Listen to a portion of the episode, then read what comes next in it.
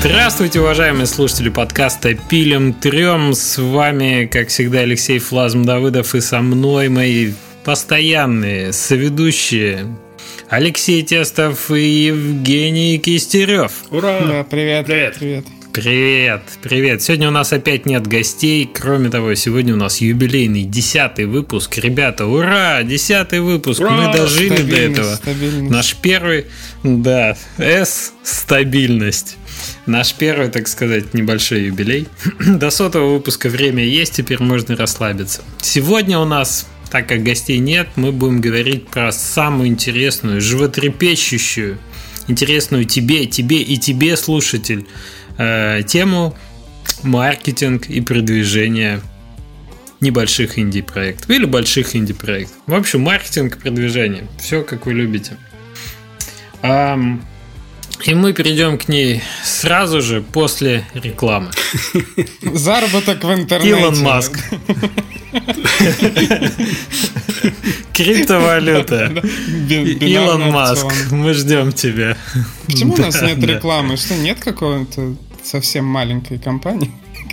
Да- давайте наши игры рекламировать. Зачем? Да. Еще- Давайте. Sponsored by Train Valley, by Inmost and Sky Hill franchise. Давайте. Are you ready for the new Sky Hill? О боже. а, Вот это вот да- что. Давайте переходить Я сегодня voice-over заказывал, На этом, на извините, этом я можем прям наслушался. подкаст. Самая важная информация. Спасибо, что слушали. До Почему следующей у нас сегодня недели. такое настроение? А, Мы только освобождаемся от гостей. да потому что мы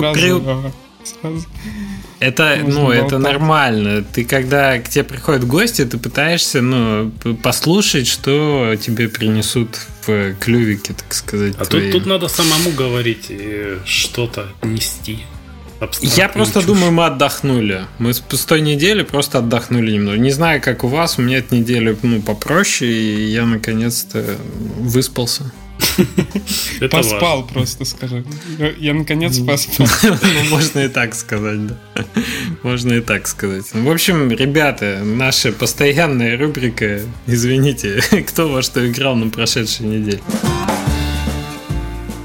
Кто хочет первый начать? Давайте я начну. Я э, играл, собственно, в Сон Шарт, на который мы ванговали в прошлой э, Я тоже. рубрике. А, Я тоже. И э, он отличный, мне очень понравилось. Я наиграл часов 10, наверное. Кон- 11 Steam говорит. Вот. Сегодня я видел. Следишь за мной? Ну, Чтобы я просто ты не... вы- вывалился на меня на странице Steam, А то, а я то я все смог. время говорю, да, я работал, а теперь все, теперь не увернешься от этого. как. Да, да, да. А, Хорошо. А, контента маловато, контента хочется побольше. а, Там в каких-то местах что-то там геймплейно проседает. а, И э, об этом много говорили на DTF там э, в паре статей. Комментарии отвратительные в этих статьях в обоих, к слову. Ребят там чуть ли не в мошенничестве обвиняют за то, что они вышли в ранний доступ, и то, что у них контента, видите ли, не на 400 часов, как у Адома, который делается на минуточку 25 лет уже. А, Ну, это глупо. Игра хорошая, развиваться она, я уверен, будет э, долго и будет интересная и прекрасная. А второе, во что я играл, я играл в Satisfactory. Но я в нее уже играл, просто у них вышло большое обновление, я решил вернуться и там немножко в мультиплеере с женой побегал. Ну, про нее не буду, наверное, много говорить. Это, собственно, Factorio, чуть упрощенная в 3D. Классная, красивая, богато, Ты дорого. когда работать начнешь? Я работаю. Я работаю. А А, мне нравится, что Леша с женой играет как бы во что-то в мультиплеере. Это очень укрепляет, мне кажется, семейную жизнь. когда Ну, ты а- она просто тоже любит играть в игры. И, собственно, что я женился-то? Зачем? Борщи варить, что ли? Чтобы вот это... Это прекрасно. Нужно же общаться. В общем, Окей. как-то так. Но на самом деле я еще играл в третью игру, про которую мне стыдно говорить. Называется она Амням Эволюция. Так, так, расскажи, расскажи нам подробнее.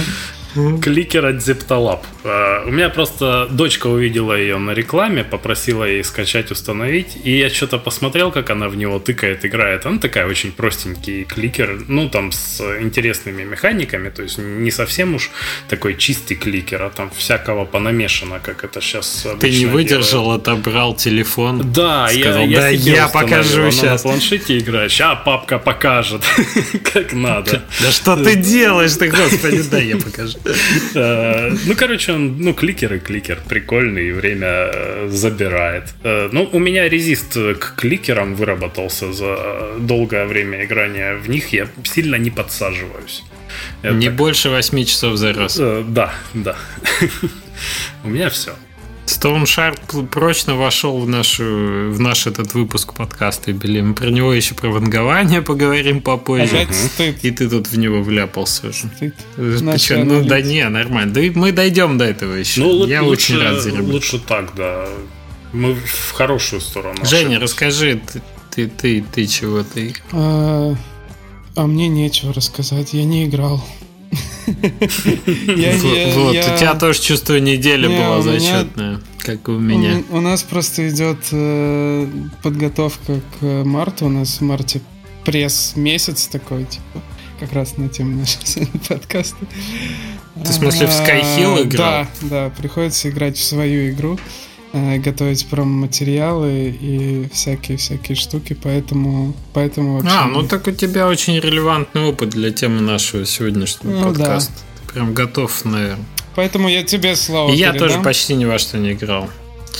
Да, я тоже, ну вот буквально сегодня запустил, э, я понял, что уже среда, что уже обед, и что у меня, например, перед подкастом последний остался. Последняя возможность Стоуншард таки погонять и остаться в амплуа человек, который играет в то, на что вангует. И я запустил, посмотрел. Ну просто уже, ну нет, нет. Это у тебя теперь я не во все. Я выборочный. должен я очень в хентай. Кстати, там не хентай была, а ритм игра с кей-попом, с корейским. Вот, вот видишь? Все уже считают, так что, что это, это друг... хентай. Уже это другое совсем. Это другое. Так вот, эм, клево. Стоуншар, знаете, какое у меня ощущение он мне подарил? Он мне подарил ощущение забытых э, ролевых вот этих вот игр, когда ну, то есть, я думаю, что его за это и любят, что за некое возвращение. Ну, это же я уже очень давно, очень давно не высматривал коэффициентики всякие в оружии, где там 23, а где 21. О, вот, вот, какой вот там из них проклято, какой не проклято. Я, я вот не играл в нее, да? А, можете кто-нибудь, типа, кратко, кратко запичить игру по итогам вот того, как вы поиграли? Типа, ну и играл ли ты в рогалики? Вот с этого надо начать. Да. Причем в такие олдскульные, типа дома, которые не, не Dead Cells или Isaac, а рогалик-рогалик.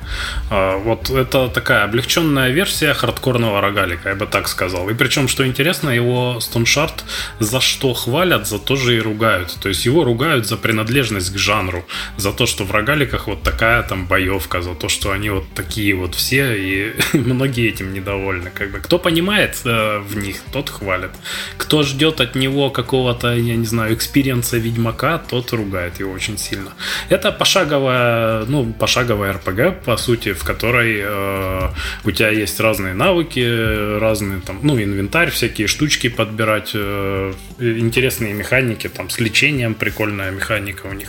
Типа, ноги ломаются, кровоточат, надо накладывать О, бандажи, мази, у тебя начинается интоксикация, боль, какие-то приходы. А ты винишко еще можешь да, выпить, да, да. и там вообще он там не в ту сторону ходит. Ну, клево, мне понравилось. Вот эта вот вся вот эта проработанность такая, она, мне кажется, в меру глубокая и в меру интересная. То есть вот как Помните поносы Darkest Dungeon? Все это с сюжетом, да, каким-то сюжетом? Но там в начале есть сюжет, то есть по сути, по сути он в, только в туториале.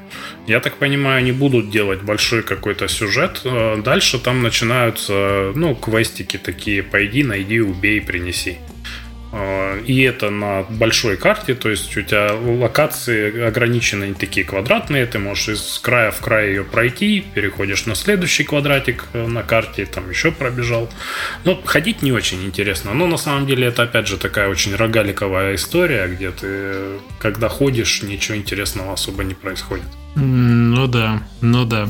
Не, ну очень прикольно же вот этот все, что пошаговое, оно тебе дает возможность подумать, но в то же время оно такое реалтаймовое же, то есть ты прям перекладываешь оружие из рук в руку, в этот момент уже походил противник. То есть все очень хорошо чувствуется, очень тактильненько, визуально. Кстати, вот тот, тот факт, что ты упомянул, что игра критикуется за ее жанровую принадлежность, не самый широкий жанр сейчас, прямо скажем, угу. как раз и говорит о том, что издатель и разработчик хорошо покрыли визуалом и промоушеном, продвижением хорошо покрыли ту аудиторию, которая изначально ну, выпадает за пределы жанра. Тот да, факт, что пришли да. люди, которые ожидали от игры другое, и ее за это критикуют, значит, что очень хорошо сделан маркетинг, и они дотянулись до тех, кто купил, ну, как бы желая играть во что-то другое, чем рогалики. И они тоже, может быть, ну, часть из них конвертнулась. То есть не все же зарефанднули-то.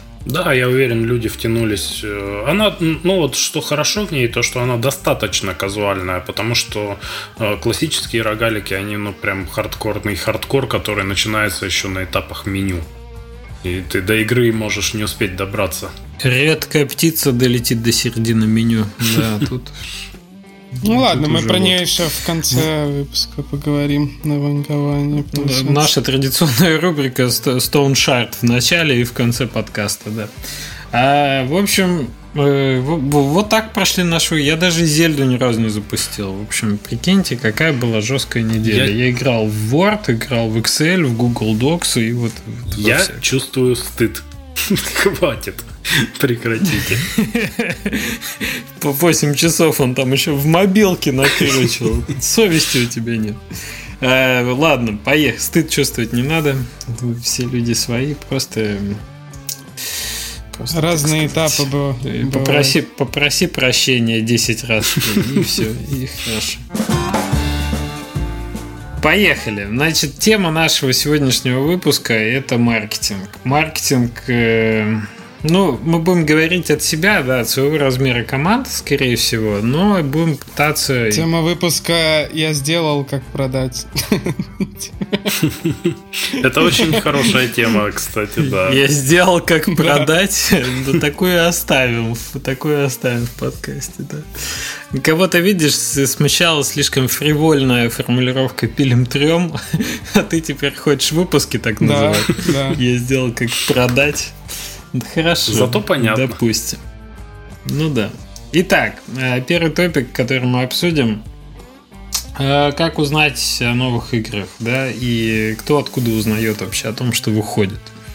Какие каналы информации о новых играх. Вот кроме вот DTF, вот что, откуда вы узнаете? А, давайте я начну, раз уж я предложил, собственно, этот пункт я заметил, что последнее время я очень мало слежу за играми как таковыми. То есть вот э, у меня мало игр, которые я прям жду.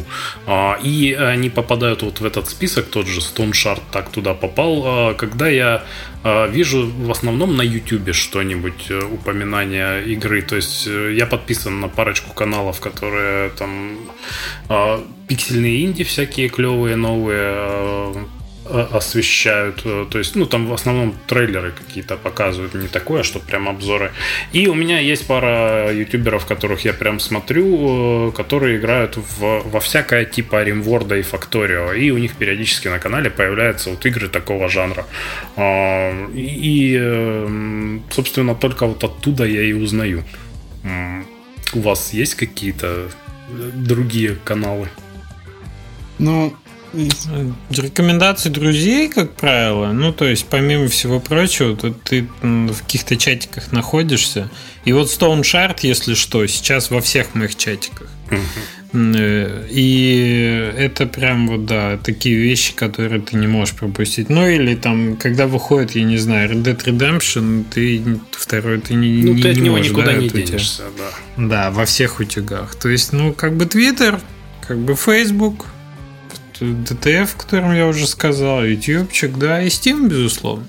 Главная страница. Да, я, я захожу тоже в новинки, что там, э, ну, даже скорее так, я захожу в топы продаж. То есть вот такой получается странный момент, что, э, ну, я уже опираюсь как бы на то, что игра в топе. Новое Я вот думаю, у меня какое-то искажение, наверное, именно, э, ну, хотя у всех нас искажение профессиональное, да. Но я очень не люблю навязанное мнение, и поэтому все там релизы, которые э, за которыми я слежу, это э, и игры, которые я жду, это обычно из э, списков стима, там популярные будущие продукты, популярные новинки, топы стима и все такое. Обычно для меня это показатель, что вышло что-то интересное, пойду посмотрю. То есть ты прям мониторишь именно я, площадку? Да, ну, то есть Steam у меня это ежедневное, по, по сути, просмотр, просмотр именно, именно этих разделов. Но это, опять же, профессиональное. Ну, то есть э, я замечаю, что много Э, людей узнают, например, об играх из э, YouTube-видео не летсплеев, а типа 20 э, лучших survival игр там 2020 uh-huh. года. Вот такие видео, они всегда наибольшую популярность набирают. Их больше да, людей да, смотрят. Да, да, я сам такой Да, потому смотрел. что ты посмотришь за 20 минут, там 20 игр увидишь, такое, окей. Вот. Ну, и вторая... Ну, и там тебе уже по жанру подобрано, угу. то есть это, в общем, то, что... Да, ты если туда уже открыл видео, то может быть, ну, больше вероятность, что найдешь что-то для себя. А, а вот рекомендации в Стиме, а, пользуетесь ли вы ими? Вообще нет. Я... Типа, эта игра похожа на вот такие, такие, такие. Я бы сказал, что я больше пользуюсь э, списком друзей и вижу, э, во, что, во что мои друзья в стиме играют. И если какое-то часто очень название повторяется игры, я его не знаю, конечно, я на нее обращу внимание. А, у меня рекомендации такие бешеные. То есть э, у меня в друзьях есть, э, если что, Саша Зинько, это из Беларуси ютубер, у которого ДЦП. Ну, mm-hmm. может, вы помните, знаете mm-hmm. про него. Он одним подбородком играет. И он играет вообще во все. Вот он играет кучу игр, в том числе, ну, как бы дофига инди-платформеров каких-то, ну, прям таких совсем трешовых. Видимо, просто вот у него большой поток игр через него проходит. И мне, как правило, вот у меня как минимум от Саши одна-две рекомендации есть всегда – это такой трэш, который я никогда не запущу. Ну, то есть, это просто вот мимо меня точно. Ну, вот я каждый раз, когда открываю рекомендации Стима, у меня прям вот категория новый инди-платформер, э, который поиграл Саша Зиньков, который я никогда не поиграю. Вот это у меня точно есть. Поэтому, да, рекомендации мимо меня, как правило. А то, что вот я вижу ну, то, что откомментили, да, отревьювили друзья, вот такое я уже погляду. Что-то, что там произошло. Угу.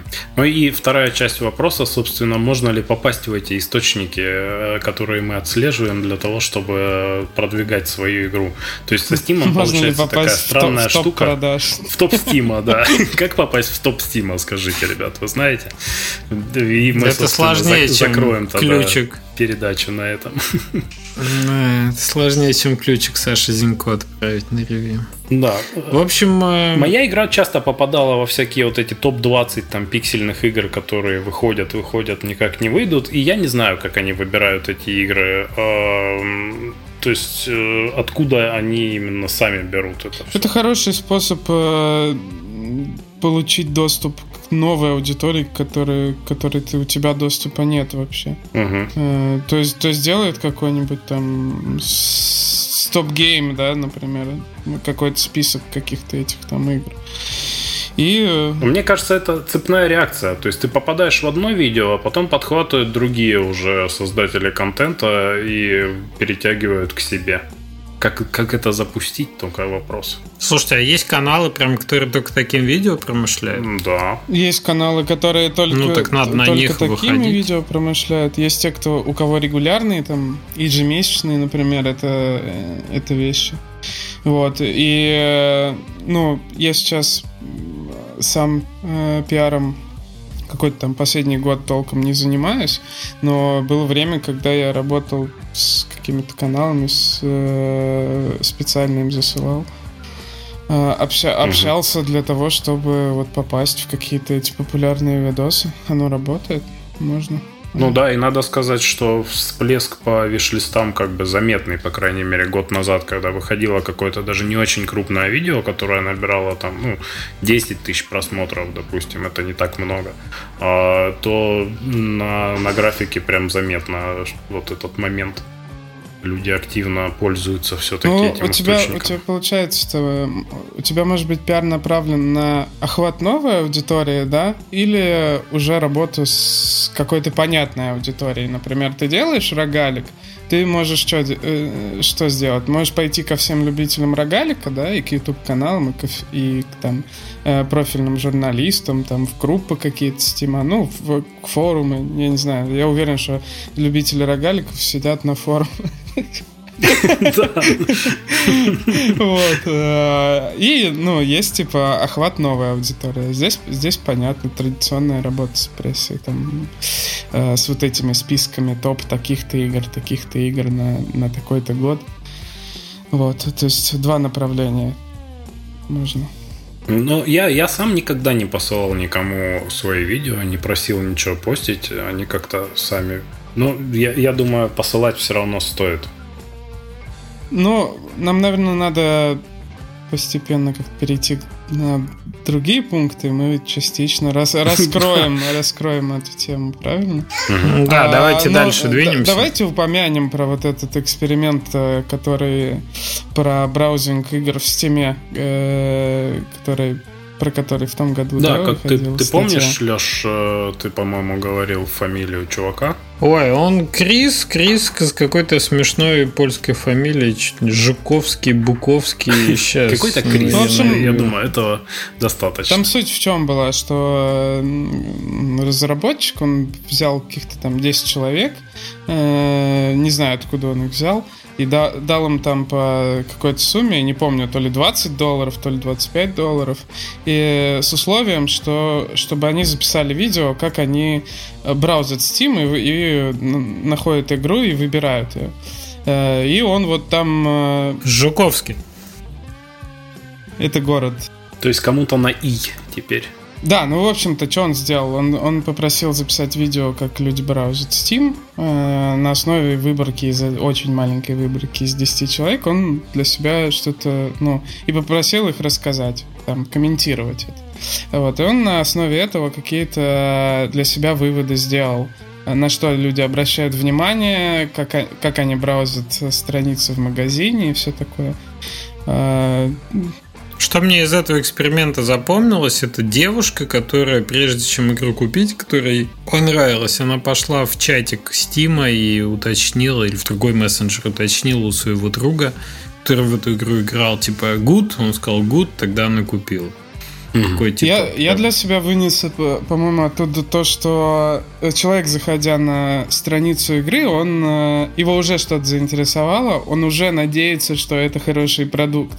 И роль самой страницы э, в том, чтобы его убедить в этом. То есть он, он браузит, надеется, о, может это похоже на ту-то игру или еще что-то. Вот. Э, и только тогда он уже смотрит там детальнее скриншоты, описание там. Э, изначально, то есть человек позитивно настроен, когда он заходит на страницу. Да, и мне кажется, ну, большая разница между тем, что его надо не привлечь, а не отпугнуть. Это уже... Да, но, но хотя есть э, Steam Discovery, да, который можно листать. Э, там так, такая штука, следующая игра, следующая игра. И там рандомно страницы тебе показывают. Там, наверное, чуть-чуть другие Что правила. Что это такое вообще? Я, я первый раз слышу. Ну, это механизм на Steam, типа, как ты можешь еще новые игры находить. Ну, а, мы, наверное, окей. ссылочку на это там, там обсуждать много, да? Ссылочку где-нибудь. На DTF, по-моему, ее перевод был. Uh, ос- оставим и, и все. Что еще интересно было в этой статье? Что еще интересно? Это вопрос Это то, что... Нет, это был... Это утверждение, извините. Это то, что... Э, по-моему, он отмечал важность э, того, что игра должна быть описана предложением э, по понятным по понятным хэштегам и жанрам или что, почему важность описывать понятными тегами? Кстати, по-моему, вот я получил недавно рассылочку от э, Tiny Build, да, и мне кажется, Алекс описывает как раз такой формулой э, свою новую игру. Вот чтобы далеко не ходить, давайте прям предметно. У нас предметный подкаст. Сейчас я найду письмо, которое я получил от Tiny Build. А, новая игра была э, анонсирована. Как называется? Анонсирована новая игра, которая называется Maim in Single Valley. И вот э, там э, формула такая: Stranger Things meets Zelda. Угу. То есть получается, что как раз вот это максимум, это прям в заголовке письма у, вот у Алекса. А, это хорошая практика с точки зрения Криса Жуковски тоже, потому что такой, таким предложением, когда ты что-то плюс что-то, да, ты очень яркие ассоциации даешь и понятные референсы. Хуже всего, типа, ну, в его исследовании, опять же, с его точки зрения, было, когда не было интерфейса на скриншотах, и когда какой-то дженерик мыльное странное, когда ты не знаешь, чего тебе ожидать. Хорошо, когда есть интерфейс, когда есть жанровая принадлежность, когда ты Просто сейчас уже так много у людей наиграно всего, что они хотят, скажи мне точно, что это. Это ситком, это там черная, там, я не знаю, я, да, перехожу на а, метафоры фильмов. Черная там комедия, это что, расчлененская с бензопилой или рождественская комедия? Вот не, но кстати, от, от, отличие вот этого краткого описания в Стиме от, э, например, Elevator Pitch, да, в том, что э, если ты в, э, в питче говоришь, да, там кому-то, э, типа, ну это там turn-based strategy, что-то там, э, то это, ну, так звучит, типа, блин, а что уникального-то?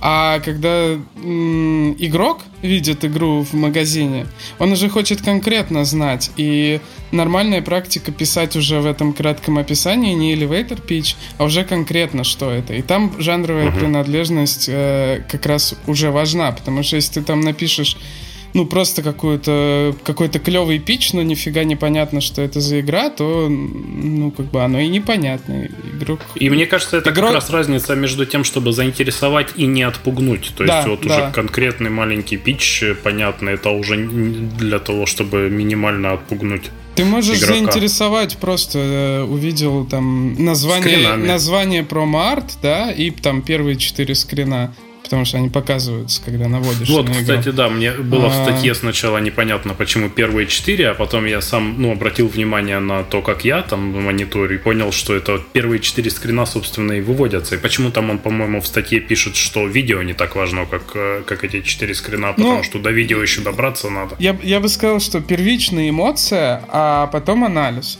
То есть э, потенциальный игрок, он сначала такой, о, клево, может это там похоже на Silent Hill. Э, такое э, по промо-арту.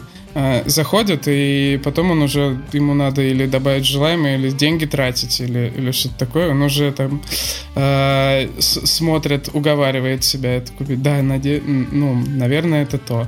А, ну, кстати, из той же статьи была тема в том, что э, если игра уже вышла, то э, многие люди идут э, потом еще в отзывы спускаются для того, чтобы посмотреть, э, не отговорят ли его от покупки. Ой, я постоянно так делаю, при этом читаешь ты только негативные отзывы, mm-hmm. может, да. позитивные mm-hmm. тебе зачем?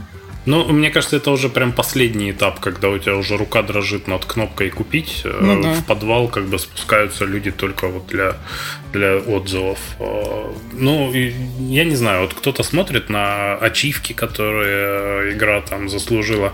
У меня как-то недоверие уже к ним, потому что все ставят э, номини аварды там вешают в стиме. И вот мне это совсем не нравится и не кажется честным, что тебя номинировали куда-то, ты не выиграл, но все равно ачивку Ну, это твоя витрина, понимаешь? Понимаешь, туда же заходят и, и пресса, и заходят и ютуберы, и еще кто-то. То есть для большей угу. части э, посетителей страницы это просто белый шум какой-то. Какие там, угу. что такое пакс вообще? Типа, ну, непонятно. Какая Тем не менее, но, но мини-ачивку я повесил у себя. Есть, грешу. А сейчас же это, сейчас же тема с э, тем, что можно ачивки добавлять на капсулы в стиме. И типа Valve за это не ругает сильно, но и не сильно, так сказать, он счастлив. Я почему вспомнил, что ну, Plugtail Может быть, до сих пор у них вся капсула, весь этот баннер увешан просто ачивками. Угу. Ну, это же олдскульный такой подход, типа, именно с, с, кучей, с кучей оценок, с кучей цитат. Там, ну, да, но, ну, понимаешь, это Никто стало модным последние несколько месяцев, что все прям начали это делать активно. Да, вот если ты на Plugtail зайдешь Не, сейчас... ну мне кажется, я подсознательно лучше отношусь к, к вещам с ачивками, хоть я на них специально не обращаю внимания, но если они мне попадаются на глаза, то я уже как-то чуть более лоялен. Это proof of concept. Угу. Ты, да, если ты видишь, что кто-то поставил там 5, 5, 5, 5, 5, ты такой, блин, ну, да, а, ну это же, это же известно, известная типа, тема, даже там с точки зрения психологии, что если понравилось кому-то, особенно если эти, эти люди как-то разбираются в чем-то, то, наверное, если ты их знаешь, больше вероятность, что тебе понравится. Да. Знаете, какой еще есть э, привлекательный с точки зрения психологии эффект? Что если много кто играет во что-то, вот это много, вот это популярно у многих, так как мы все-таки социальные сапиенсы, то это очень, ну, это важно. Типа, угу. ты начинаешь владеть и чувство сопричастности к чему-то очень популярному, да, вот если это игра, прям, в которую все играли, то для тебя ценность э, узнание, ну, как ты, бы, вот этого experience повышается. Ты, по крайней мере, захочешь разобраться, в чем тут дело. Потому что, когда вышел Undertale, например, я думаю, как и многие, глянул на него на скрины и такой, блин, что? Почему? Как это вообще? Что это такое? А, я сел разбираться, заставил себя, прям запустил такой, блин, какая дрянь вообще непонятная, несуразная поиграл час, поиграл два и понял, что я уже себя как бы не заставляю, уже наслаждаюсь, игра офигенная, у нее там куча аспектов, которые, ну, реально стоят, э, э, ну, объясняют, почему она такая успешная, почему она такая классная. Потому что это хорошая игра на самом деле. А, вот, но если бы я не увидел, что люди как бы в нее играют, я бы в нее сам добровольно никогда бы не сел играть. Ну да, это вот этот эффект. Или вот сейчас э, Forager, да? Да. Тоже вот в духе Undertale, мне кажется, немножко график. Я вижу, что там 11 тысяч ревью, что у меня куча друзей, 8 конкретно моих друзей эту игру оунят, угу. и еще один друг ее хочет. Я поиграл, вот, у меня и... тоже прикольная игрушка. Так что... Что? Что там хихикаешь на заднем плане? Я не скажу. Женя, я, я не на этой неделе в него играл. Так вот, так вот, для меня, да, ну как бы графика, которую на, на Undertale смотрю, это в целом те игры, которые мне э, нравятся. Мне нравится, что она такая минималистичная. Но она для меня слишком минималистичная, если вы понимаете, о чем я. То есть вот Шарт, он да, а Forager нет, слишком простовато. Я бы, наверное, не зашел бы никогда и не обратил бы на нее внимания. Но тот факт, что там то есть я реально понимаю, глядя на страницу Steam, что за ней стоит э, определенный value для очень многих людей. И это для, да, для меня делает. Кстати, как бы, про ее... value. Э, следующий пункт про материалы против разработки Леш, автор Леша Тестов. Вы утекаете, вы уже игры обсуждаете. Ну да. Вы уже игры обсуждаете. Человек пришел послушать, как вы продаете. Они, а, они мы же прода- про продажу игр обсуждаем. Не, ну, э, я, я как бы как раз тоже хотел сказать, что то, что куча народа играет в игру, это то, чем мы не можем манипулировать. Если в твою ну, игру да. уже играет куча народа, то ты как бы уже все, сиди ровно, спокойно, отдыхай, я не знаю, делай DLC. Не, ну а, ладно. Кос косвенно ты можешь на это повлиять, э, увеличив э, геймплейное время, да, своей игры? Раздав ключей. Не, ну, раздав... Я не, не думаю, что... Не, я скорее работает. не про то, что долго играют, а про то, что э, и, играет много людей одновременно. Я думаю, это то состояние игры, к которому мы все стремимся, когда снежный ком начинает катиться сам и набирать. Вот, вот тогда, да, магия больших чисел работает. А до этого состояния ты только-только можешь делать все, что от тебя зависит. Ну, выстрелит или нет. То есть, вот, например, как с Stone Shard. Мы же тоже не были уверены, что настолько будет громкий успех у игры. Угу. Мы могли предполагать, что есть к этому предпосылки, но что он будет ну, настолько успешным, мы как бы пролетели, да, то есть мы более консервативно давали прогнозы. А все случилось. И вот когда уже случилось, вот сейчас он сам на себя работает, уже этот успех. Угу. А как его достичь, давайте поговорим что надо сделать, чтобы дать, увеличить вероятность такого успеха. Так, промо-материалы против разработки. Собственно, что я этим имел в виду? А, когда ну, я работал над своей игрой, я очень много времени потратил на то, чтобы делать гифки и не делать игру, о чем я периодически упоминаю и достаточно часто. И мне кажется, что в моем случае это сработало очень-очень хорошо.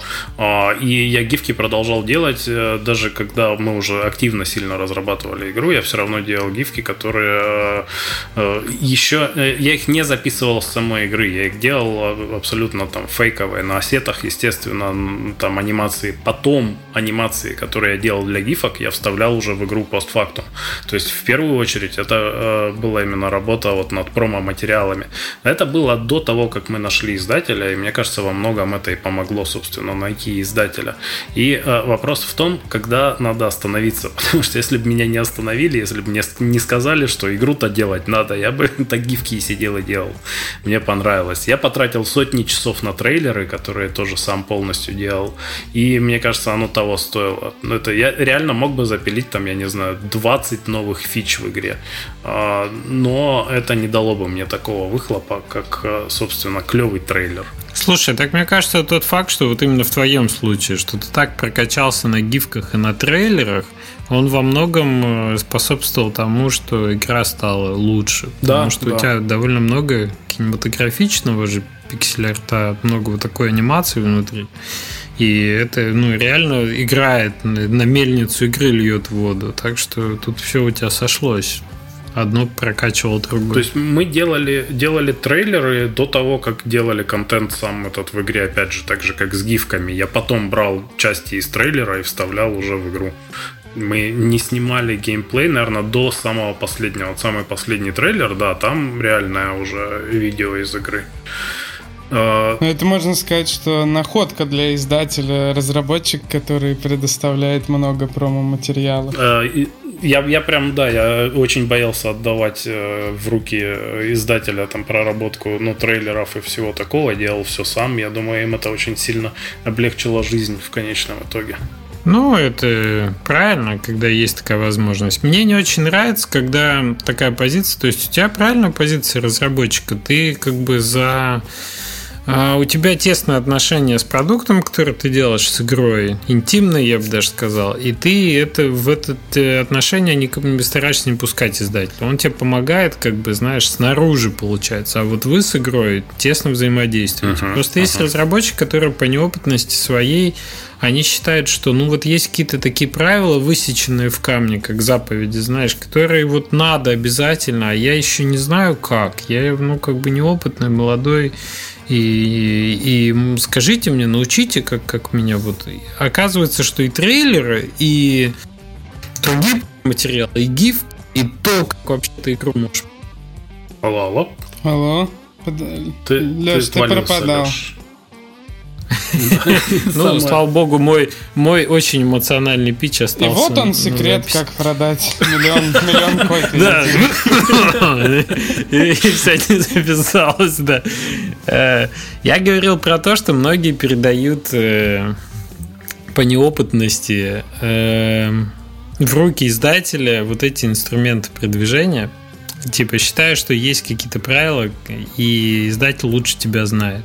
А на самом деле, мне кажется, чем больше вот продвижения и маркетинговые материалы, и трейлеры, и материалы, да, носят э, отпечаток именно индивидуальный разработчика, тем круче. Угу, если угу. особенно если у разработчика есть к этому вкус. Я, я вот со временем пришел к тому, что чем больше вещей, до которых ты можешь дотянуться как разработчик, там подготовка скриншотов, подготовка промо-ассетов, трейлеры и все такое, все лучше делать самому, если у тебя есть на это время. А, а, а его никогда нет, вот в а чем его... проблема. И получается, что это выбор между разработкой и, собственно, промо-материалом. Ну, здесь, Я здесь, ненавижу их делать. Здесь нет, ни, честно, здесь нет никакого не выбора на самом деле. То есть это типа а, ну, надо и то, и другое делать. Э, ну да. Получается, да. что. Слушай, ну мы же выяснили уже, что промо так же важно, как разработка, да? да. У современных AAA бюджеты совместимы на промоушен и разработку. Если мы берем инди, то вы должны условно оставить частичку своей души То есть не полностью ее вкладывать в игру, а потом отваливаться тушкой. Типа все, я, я больше ни на что не годен. Вот, а оставлять ее все-таки примерно в тех же пропорциях, попытаться вложить ее в промоушен, в трейлер хотя бы, да, или в какие-то вот... У тебя хороший пример с гифками, Леш. На самом деле он не типичный, я бы даже сказал. Зависит от игры, возможно, но тебе удалось, вот видишь. Мне э, было, кстати, очень сложно себя э, переломить, чтобы делать это на самом деле, потому что я себя чувствовал откровенно мошенником. я все время, когда общаюсь с другими разработчиками или там с издателем, а, и с ребятами вообще, кто знает, как строится процесс разработки и маркетинга в конечном итоге, они все всегда смеются, что да, что ты там типа нормально, все мы так делаем. Но это совершенно не очевидно, когда ты смотришь со стороны.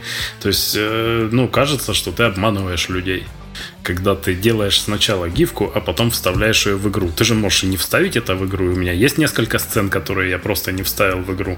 А, не потому, что у нас не хватило времени, а потому что, а, ну, там, немножко изменился подход, немного изменилась история, допустим, и оказалось, что эта сцена уже не работает а, вот в, в новых условиях.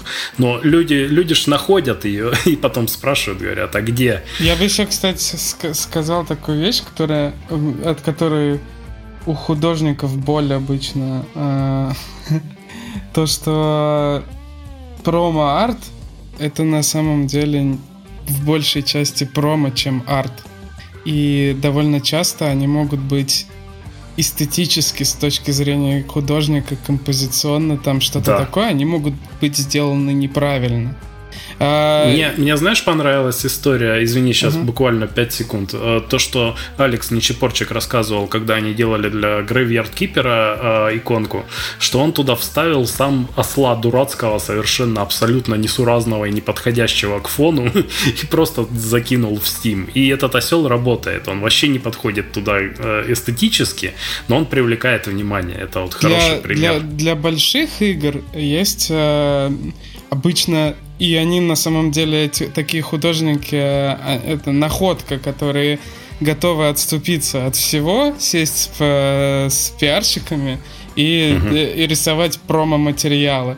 От, ну, который обычный художник, который над игрой работает, ему больно будет это делать. Да, потому да. что порой, порой это что-то, ну, что-то... Это промо все-таки, это не кусок арта. Э, хотя в твоем случае с гифками, э, ну, так как сильная, сильная сторона игры именно визуальная, именно арт, э, в твоем случае это совпадает, наверное. Да, думаю, повезло в этом моменте.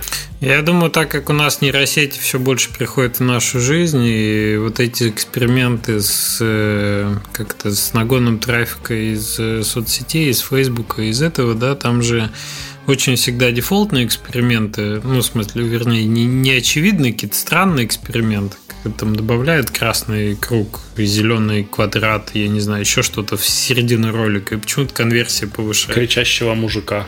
Не, ну это... Я вот не знаю, может быть, кто-то из вас больше знает. А, насколько я понимаю, а, например, фри-то-плейщики, когда делают так называемые креативы там для Фейсбука, да, или для чего-то, они просто делают очень много разного, э, разные дичи с разной долей проработки, там, допустим, промо-ассетов, и потом это тупо тестируют на, на рекламе, и, mm и порой очень часто оказывается, что там, я не знаю, скриншот взятый из игры э, там год или два назад, на котором еще старый арт там и что-то вообще стрёмно выглядит, то есть разработчику больно, а он работает как промо-материал намного лучше, чем вот что-то новое взятое, там больше проработанное еще. И они это на цифрах проверяют и потом и используют.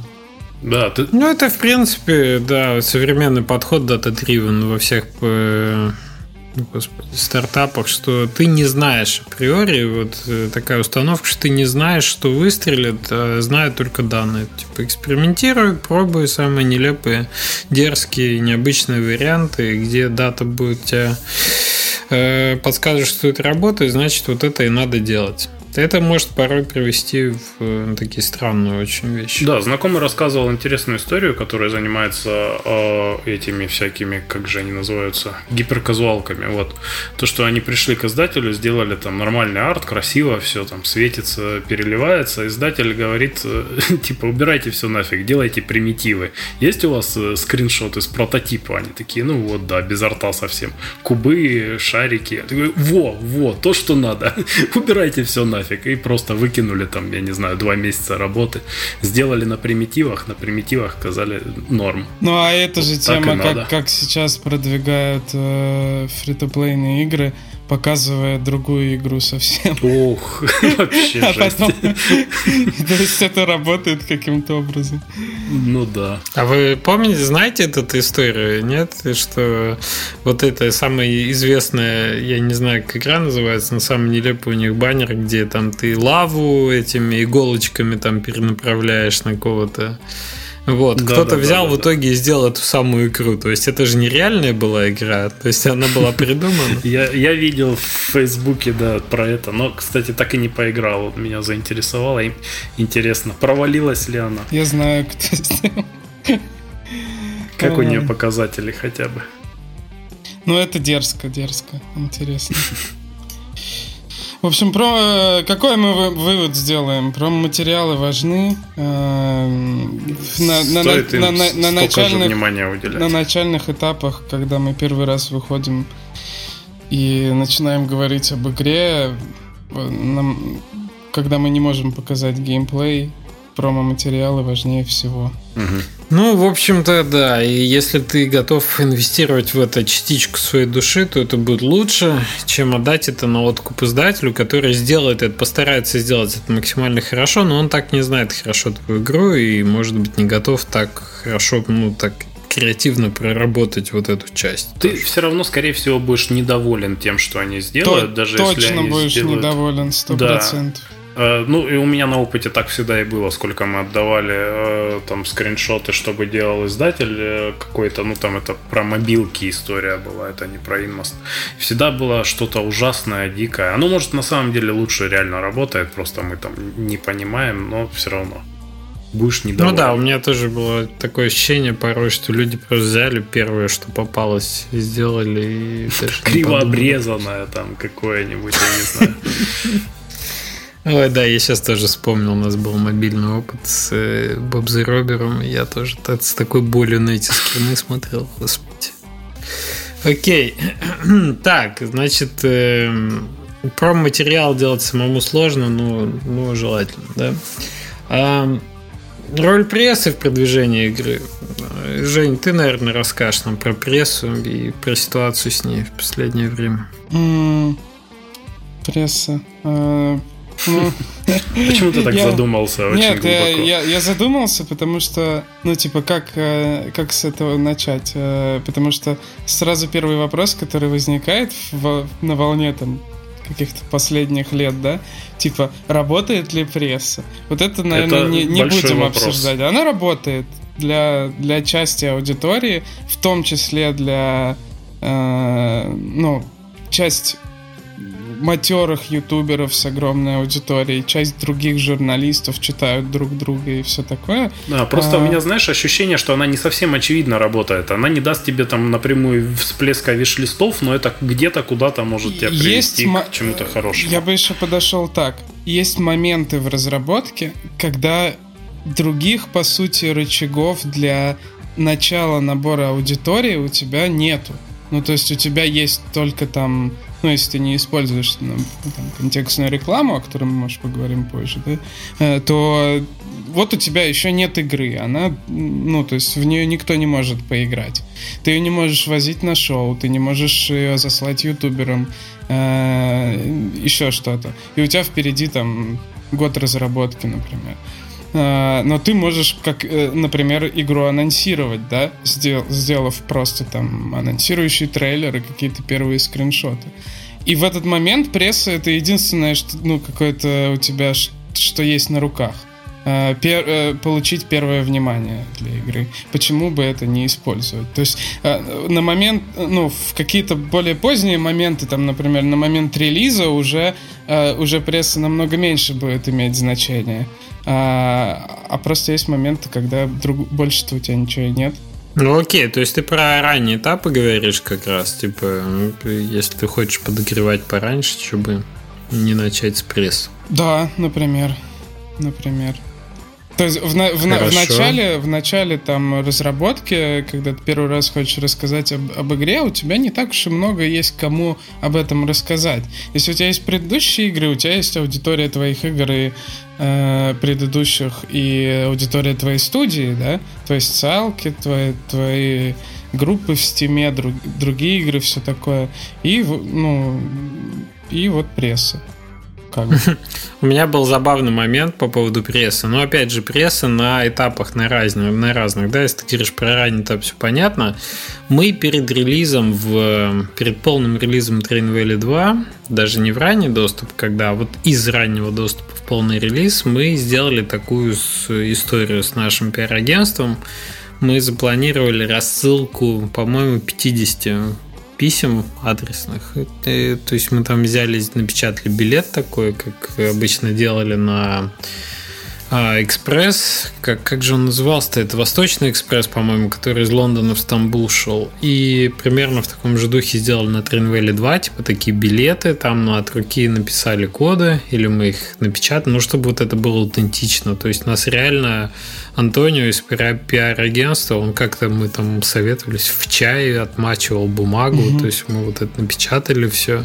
И он сделал потом конверты, и он говорит, у меня рука отсохла, конечно, писать там 50 конвертов вот этих всех, но мы отправили. И кроме того, что мы как бы заморочились и получили удовольствие в процессе, мы, по-моему, не получили никакого результата. То есть мы ни, никто, по-моему, про это не написал отдельно, что они там ключ получили, Steam ключ вот в таком конверте со старинным. Мы вдохновлены. Ну, а да. никто не написал про это, но вообще это дало хоть что-то? Люди написали. Ну, вот такое ощущение. Ну, ты понимаешь, что мы параллельно там дублировали, может быть, на почту кому-то что-то. Uh-huh. Но вот именно эту рассылку мы сделали в таком духе, что мы не, не, не спрашивали про это. Мы хотели, чтобы это было сюрпризом. Ну, да. И мы, по сути, даже не знаем, сколько из этих писем дошло, например, uh-huh. да, до адресата. И вообще его открыли ли активировали ли этот ключ. Кстати, забавно по ключам пройтись, посмотреть, активировали их или нет не так их много. Но вот э, смысл в том, что вот какую-то такую активность, ее, в принципе, и делать весело. То есть это что-то, о чем вы не будете жалеть потом, это что-то, о чем прикольно рассказать. Будет самом... о чем в подкасте рассказать, да. Да, например. Но, опять же, эффективность от этого, скорее всего, будет очень невысокой, если прям это планировать как, как да, что я могу нарисовать 100 гифок или раз, разослать там 50 Каждому персональную, что ли, гифку 100 гифок. Не-не, нет, я имею в виду вообще в целом, на что ты можешь свое время типа потратить. Наверное, КПД будет не очень высокий, но есть шанс, что это может выстрелить. Нет, ну как бы чем более нужный продукт, наверное, ты делаешь, тем более тем легче тебе ее анонсировать с прессой, например, или, или что-то такое. Выхлоп-то может быть разный совсем. Э, может, может просто там пару сайтов нишевых написать, и все. А, а может быть, ты делаешь, не знаю, там, как по игру как по какому-то жанру забытому, у которого есть аудитория, давно ждет, и ты правильно ее анонсируешь с прессой. Блин, ну ты ж, ты ж не можешь это знать, пока у тебя игра не взлетела. Я не знаю, каждый думает, что он делает что-то уникальное, крутое, и что оно сейчас прям всех порвет. Типа смысл начинать делать что-то другое. А, так что, опять же, этим манипулировать не, не можешь. Да, как правило, те, кто делает что-то прям крутое-крутое, они знают, как э, с маркетингом быть уже, наверное. А мы сейчас ну, делаем подкаст для людей, которые... Вот у них есть их игра, она такая, ну, для них очень клевая, ну, не факт, что это да, ну, кто его знает. Офигеть, какой этот деле, да. баба из Ю, да. И очевидно, что и им же тоже надо что-то делать для того, чтобы ее продвинуть. Им надо сделать максимум того, что они могут. И это что-то написать в Как прессу. им? давай говорить нам, потому что мы же тоже из таких же людей, которые не, не полностью ну, да, уверены нам, в том, что нам. делаем. Да, я, я совсем не уверен в том, что я делаю. Я как Хорошо, раз хотел пообщаться да, с вами, узнать, что делать. Что делать? Нет, я думаю, что ну вот э, такие прикольные штуки, они иногда прокатывают, потому что мы делали их... Но самое забавное, что мы, по-моему, делали их по большей части. То есть мы на Script запускали э, хэштег с э, игрой офлайновой. То есть мы вырезали и контур Э, робота, главного персонажа, и фотографировали его на фоне природы так, чтобы в листочек, в А4 с вырезанным контуром просвечивали какие-то природные там, ну, знаешь, листики деревьев или цветочки или еще mm-hmm. что-то. И мы хотели, типа, робот loves nature, что-то такое мы хотели сделать, какой-то такой хэштег. Потому что у нас в игре была эта тема про роботов, дружащих, так сказать, с природой. Вот, и, в общем-то, было куча людей, ну как куча, их немало было, которым это понравилось. Это не сделало прям офигенный резонанс, но мы хорошо провели время. Опять же, ну, приятно Мне кажется, вспомнить. такие активности надо учитывать просто, чтобы ты сильно своих ресурсов много на них не потратил. Ну, то есть, э, не, не планировать это как часть там большой рекламной кампании. Не да, я думаю, то, что, что еще большой дофига. секрет не ожидать от этого большого эффекта. То есть, типа, повеселиться, хорошо провести время время и может да, заодно и что-то не напряжет.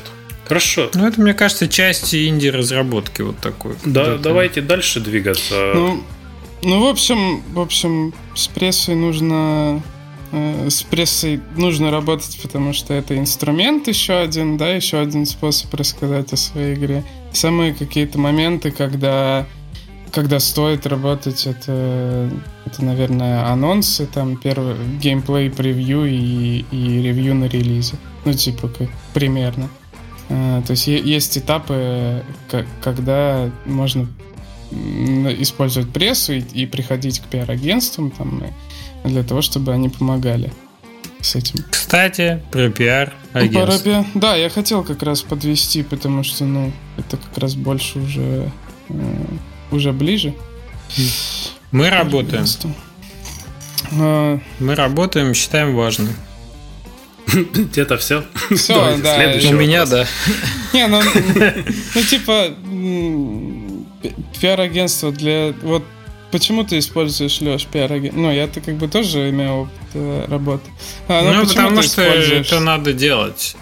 Для меня это понятная работа такая, которая точно нужна. То есть я считаю, что ее не стоит игнорировать. Эту понятную работу ты можешь делать сам, эту понятную работу может за тебя сделать человек, который в этом лучше разбирается, лучше умеет писать письма. А вот, вот такой момент, да, расскажи, что именно это за работа, что именно ты им отдаешь, что они для тебя делают? Ну как, рассылать письма, есть список людей, которые, я, опять же... Я работал вообще для там для Дайделик, например, я работал как раз как пиар-агентство для СНГ год.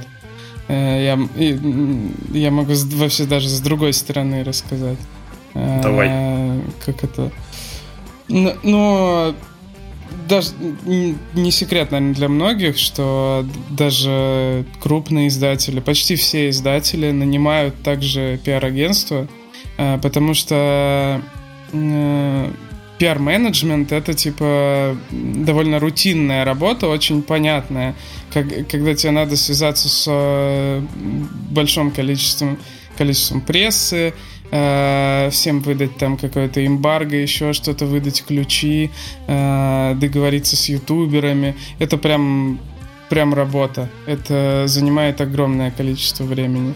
И, э, и ну, как и инди-разработчики нанимают пиар-агентство для этого, чтобы, чтобы пиар-агентство пошло и, и делало э, какую-то работу, а разработчик в это время занимался своим, своим делом. Так и издатели тоже, тоже нанимают. Вот. Но, э, типа, есть заблуждение, что э, пиар-агентство может сделать что-то, что, что делает издатель. Да, типа ты отдаешь им игру, и они как бы получают тебе публикации или еще что-то. Это все-таки инструмент. это как руки еще одни, в которые ты просто рутину свою передаешь то, что ты понимаешь. То есть это общение... Ну, издатель, он больше креативит, мне кажется, и он больше своим этим вкладывается, Кто? творческим потенциалом, издатель в продвижение. Хотя вот у нас пиар-агентство, то есть вот большинство тех активностей, которые перечислил, типа рассылка физических писем или вот эта игра с э, этим этим, вот на самом деле эти идеи нам Антонио подкидывал, я вот сейчас вспоминаю в том числе. То есть э, еще зависит от того, с кем ты работаешь. Угу. То есть пиар-агентства, они не общаются с платформами, они не делают какие-то вот такие бизнес-штуки, не, не, не принесут тебе сделку Mm-mm. какую-то. Они просто общаются именно Нет. с прессой, Нет. с ютуберами, облегчают тебе эту у задачу. Тебя, у тебя с пиар-агентством э, обычно какая-то конкретная цель есть. Например, ты ты едешь на какой-то ивент в США, например, на PAX, да, и тебе нужно, чтобы они позвали к тебе на стенд прессу, и ты показал им игру. Uh, ну, ты показал прессе игру. Uh, вот ты нанимаешь пиар-агентство, они это делают. Тебе нужно раздать ключи uh, прессе на ревью на релизе. Ты идешь к пиар-агентству или анонсировать игру. Но ты с конкретной задачей прям идешь, и они на нее работают. Угу. Интересно. Ну да, отработать инфоповод. У них установлены контакты с рядом журналистов. Как правило, в пиар-агентствах работают там бывшие журналисты, например, или люди, которые с ними хорошо общаются. Вот, у них есть база контактов, у них есть люди, которые умеют хорошо писать пресс-релизы и знают, как это делать. И, в общем-то, у них тоже там поставленный поток работы с ключами, с теми же через механизмы, да, они могут это тебе все автоматизировать. Когда тебе пишут куча людей, просят ключи, ты их отправляешь в пиар-агентство, и те их учитывают в своих там раздачах, знаешь, как-то пытаются отсечь фройдеров, что тоже время занимает. Uh-huh, ты смотришь, uh-huh. то те это люди или притворяются там журналистами. То есть это вполне себе, да, рутинные вещи. Окей, тогда э, идем дальше. Сколько стоит пиар-агентство? Вот. Ну, чтобы понимать, ну, сколько ты, за сколько ты готов рутину скидывать. Это, я, насколько я помню, от 500 до 1500 долларов в а, месяц на один э, язык. То есть, если это пиар-агентство прям крутое-крутое, то они придут и скажут, что мы работаем только по Германии. Потому что в Германии овер дофига журналистов, и с ними надо по-немецки уметь общаться, договариваться. Вот, то есть э, какие-нибудь, я не знаю, CD-проекты, какие-нибудь Ведьмаки, они, наверное, отдельно берут себе там немецкое пиар-агентство, отдельно UK, отдельно Америку могут даже так сделать и так далее. Для инди-студии, скорее всего, будет целесообразно какое-то одно пиар-агентство найти, которое говорит по-английски и которое поможет покрыть американский. Mm, просто, да, Англию, там, США, как минимум, да. Да, англиша и часть э, как бы других тоже, там, французских, немецких СМИ, ну просто они им напишут по-английски все. И все. Ну, вот это, если бюджет как бы позволит, да, что ты отрабатываешь, например, ряд инфоповодов рядом с запуском и рассчитываешь на, типа, 500 на 3 месяца, вот твое там бюджетное пиар-агентство, типа, полторы тысячи ты готов выделить, окей, тогда это стоит делать. Ну, в смысле, если это бьется по экономике. Я бы ну, это у меня примерно такой же опыт в момент, когда мы релизили э, игру сами с пиар-агентством. Но я бы сказал, что это минимальная, наверное, цена. То есть от да, да, да. Ну, это я, я и прессовал же, да, что ты можешь сильно лучше взять угу. пиар-агентство, ну, дороже и не, на каждый регион. Получится. Вот. Да, сейчас куча автоматизированных сервисов есть. Вот я бы призвал как бы их остерегаться, потому что типа у нас куча-куча ютуберов, у нас бандл предложения от 150 долларов до 300, инди-пакет, мы там все сделаем. Скорее всего, будут выкинутые деньги просто на ветер. Да, я ни одной истории не знаю, когда кто-то воспользовался такими сервисами, ну, и это агентство. дало хоть что-то. То есть... Ну да, эти агентства сами пишут таким, ну, не самым успешным, э, не самым раскрученным Индии, и это как бы наводит на мысли, что люди там зарабатывают таким образом просто. Ладно, погнали дальше. Отвлеченные тексты. История разработки, девлоги, история про то, как я съездил на... К бабушке. EGX. Да, ну вот, вот такое. Стоит делать или нет? А, я могу про свой опыт рассказать, то, что я написал несколько статей, э, собственно, о истории разработки игры, но это был не девлог, то есть, что мы делали, делали вот это технически, а это не делали, а это было просто скорее эмоциональные какие-то художественные тексты о том, как мы переживали, как мы искали издателя, как мы там выигрывали приз этот на девгаме, а, и э, я получил там крайне позитивный фидбэк от э, людей, которые это все читали, ну и мне приятно было писать, вспоминать это. А, ну как, это было интересно. Я не сказал, что это было прям приятно, потому что все-таки переживаний было много. А, но насчет того, работает ли это для продвижения самой игры. А, мне кажется, это определенно дало какую-то видимость, потому что, по крайней мере, эти тексты начали, э, ну, несколько раз там репостились э, какими-то журналистами не очень большими, а, и, по крайней мере, вставляли детали какие-то, которых нет в нашем официальном пресс-релизе, которые там маленькие и там кратенько описывают все все-таки нашу историю. Вот, что люди находят это. И э, я думаю, как бы это может привлекать э, новых каких-то игроков, но, э, скорее всего, это будет работать, как мне кажется, для таких же разработчиков. Разработчики — это не целевая аудитория игры. То есть ты привлечешь просто больше людей, которые тоже делают игры, которые, может быть, э, это даст тебе какие-то полезные контакты, э, потом, может быть, там ты найдешь э, человека, который тебе совет хороший даст в конечном итоге. А, но я не думаю, что эти тексты художественные, они будут давать э, продажи конкретной игре. Вот что вы думаете об этом? Я тоже не думаю, что будут давать. Есть такое различие, я вот про подкасты говорил в нашем подкасте про обучение. Я говорил про Сета Гудина. И у него был выпуск про, так, так как он маркетологом Яха работал, он противопоставлял бренд-маркетинг и директ-маркетинг. В чем разница? Типа всю, всю жизнь та, та реклама, которую мы помним, про ваши волосы будут сильные шелковистые, это бренд-маркетинг. Ты с телевизора за кучу денег. Или вот как Джип сделал на Супербоуле, да, недавно они сделали рекламу очень дорогую в духе дня, День сурка, да, со всеми mm-hmm. актерами этого фильма культового. Вот, э, это бренд-маркетинг, потому что ты вваливаешь кучу денег, и ты совершенно не меряешь отдачу, не меряешь, как это приходит в продажу непосредственно. Но это формирует долгоиграющий а, сильный бренд, который как бы рано или поздно начинает конвертироваться в продажи. Это такой ретро-подход к рекламе. Текущий подход к рекламе, когда все можно померить, посчитать конверсии, воронки, вот это вот все, влить деньги и получить прямые продажи, он как бы прямо противоположный. Это вот то, что Google AdSense принес и Facebook реклама сейчас, да. Вот эти самые креативы. Вот, и мне кажется, что то, что делает, например, Крис, когда пишет э, Жуковский да, свои статьи, он же тоже делает игры. И он же тоже, типа, awareness повышает своих игр таким образом. Но мне кажется, что он все-таки на свой бренд разработчика больше работает, чем на продаже своих игр. Угу. И то, что у него самое Ну, мы можем, мы можем увидеть там высшую точку, э, куда ты можешь прийти, если ты будешь это делать, да? Типа, есть Рами, Измаил, да, и Вламбир, которые там, uh-huh, типа, uh-huh. у которых все на этом построено. То есть это вот... Э, это мы как уровень мастера, типа вот, вот этого, как, когда ты очень много персональных вещей говоришь и создаешь бренд себя как разработчика и всего такого. Но опять же, себя как разработчика, а не себя как, как игры, да? Ну вот э, у Рами, да, ты сначала вспоминаешь, что есть Рами Измаил, потом ты вспоминаешь, как называется его студия. Да, и что он еще и игры потом... делает. И вот этот вот Nuclear э, Throne, вот мы же в прошлом выпуске точно такая же цепочка была.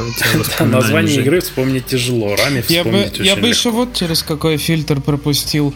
А, я считаю, что самые полезные пиар-активности — это те активности, в которых есть а, так называемый call to action, призыв, какой-то призыв к действию, да, а, задонать на, на Kickstarter, доб, добавь в виш-лист э, э, такую-то игру, купи игру, предзакажи игру и поиграй в, в демку бесплатно.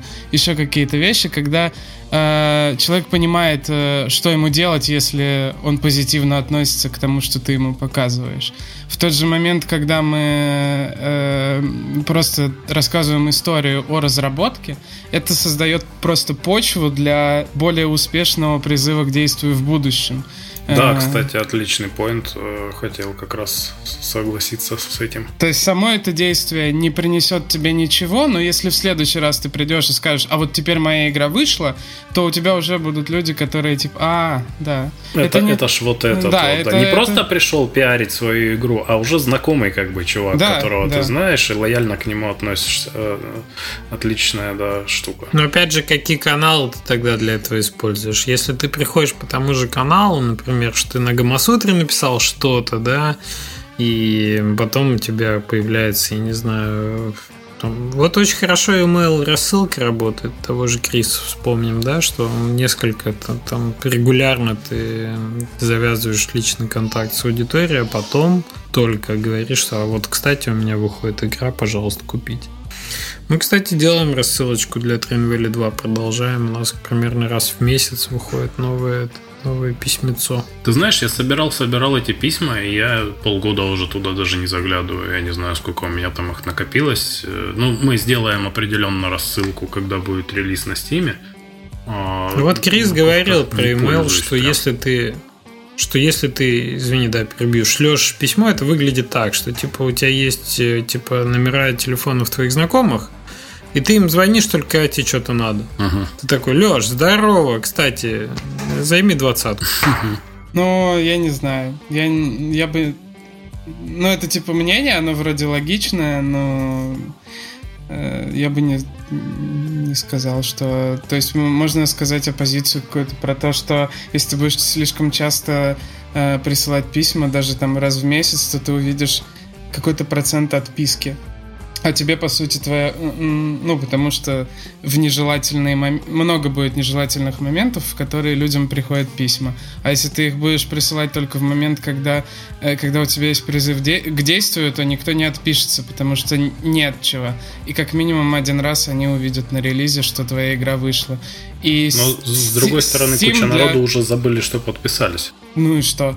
А Steam делает то же самое, когда выходит игра или когда игра идет на, на скидку, Steam, Steam присылает письмо. Игра из вашего виш-листа вы, вышла в магазине. Там, э, да, и, но я же...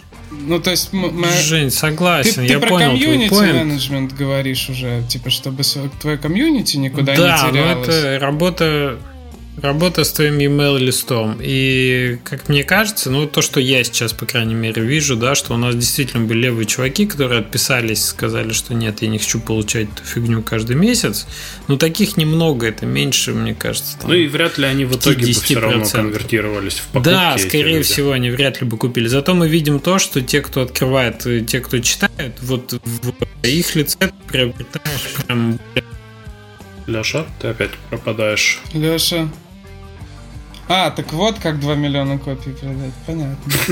Ты опять пропал секунд на 5. Извините. Но, но... Одни секреты сегодня от Леши вообще. Что ж такое-то? Эм, в общем, я говорил про то, что те, кто не откроют, возможно, email и те, кто отвалились от рассылки, они, скорее всего, не твои покупатели. Угу. Зато у тебя есть возможность установить более плотный, более личный контакт с теми, кто готов в клуб твоих фанатов войти. Очень часто это бывают там... даже разные листы. То есть бывают люди, которые подписываются там, подпишись на то, когда, когда выйдет альфа, когда мы пойдем, придем на Kickstarter, когда мы зарелизим игру. А есть люди, ну, типа другие листы e-mail, в которые люди подписываются там, подпишись на новости игры, например, да? Типа он Не, ну, ос- ты... осознает, на что подписывается. Да, я согласен. Ты можешь как бы менеджить несколько листов. То есть ты можешь прямо предупредить, что вот, э, вот вам, если хотите, я буду присылать прям e-mail. А вот если вы хотите только получить этот, ну, пожалуйста, это другой способ. Если конкретная цель сообщить о релизе просто, э, то я бы не трогал эту аудиторию до момента релиза вообще. Ту, которая подписалась на на e-mail. Угу. Но это мое мнение. Ну, разумно. Окей, ну хорошо померить, конечно. Да. Ютуберы, стримеры, наконец-то. Да, вы, вы мне скажите, почему люди... э, Идут в ютуберы. Давайте глобально. Я уже- я- не, почему, почему, почему люди, э, раз- разработчики последние, там, типа, э, по сути, вот с выходом Steam Direct, Инди Апокалипсис, все такое, статьи на Гамасутре, Steam трафик, манипуляция Steam, вот эти все статьи последние там 2-3 года выходили, и люди реально, по-моему, забыли, что нужно работать э, с пиаром своей игры, что ютуберы, стримеры никуда не ушли. То есть э, я реально вижу, что происходит релиз, и ну, явно видно, что, что разработчики мало уделяют этому внимания. При, при этом Ты хочешь сказать, что что, не рассылают прям ключи Да, ютуберам да, и стримерам? да, они- Через кеймейлер даже этого не Ну, делают? через кей- кеймейлер максимум там, э, может быть, это и делают. И то я, я почти уверен, что э, далеко не все. Просто Ну, вы- вы- выходили, выходили вот эти статьи, э, что большая часть трафика внутри стима. И если ты это как есть прочитаешь, да, то ты такой, о чем мне там? Типа, там пишет разработчик, и у меня только там, например, 5% э, людей пришли с Ютуба или 3%. Ты скажешь, да ну, стоит мне на это время вообще тогда тратить, типа, если всего лишь 3% приходят с Ютуба. Ну и забивают на это. То есть вот Ну, это- видим, видимо, так и происходит все. Но есть ли подтверждение, что они продолжают работать так же, как работали пять лет назад? Да, тебе не надо такое А зачем? подтверждение. Мне кажется, тебе просто надо продолжать это делать, потому что это то, что несложно делать, и то, что ну что-то точно. Ну, с другой приносит. стороны, да, это не, не такая деятельность, которая заставляет тебя там кучу времени на это тратить и неделями сидеть с этим, как-то Ну, подготавливаясь. Я бы не сказал, например, на релизе э, первого Skyhill я потратил примерно э, полтора месяца на работу только с ютуберами и стримерами. В чем она заключалась? Что именно ты делал?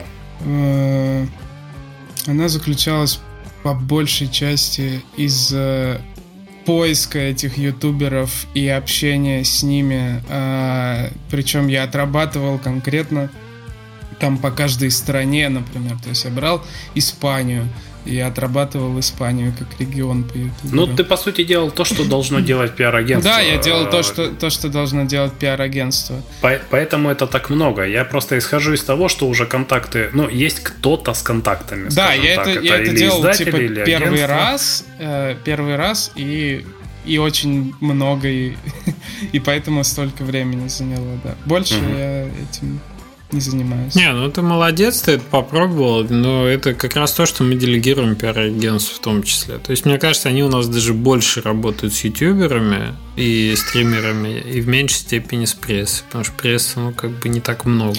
Я считаю, в какой-то момент еще считалось, что YouTube умирает, а Twitch больше дает какого-то внимания и всего такого.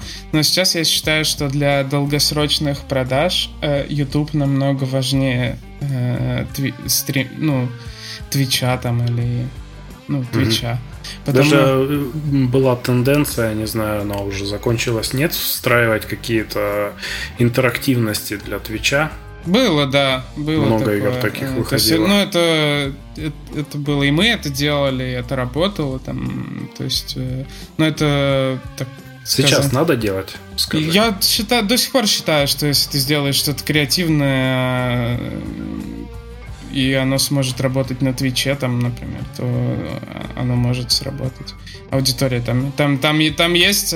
Ну, опять больш- же, это будет только в плюс, но вопрос, сколько ты ресурсов потратишь на это.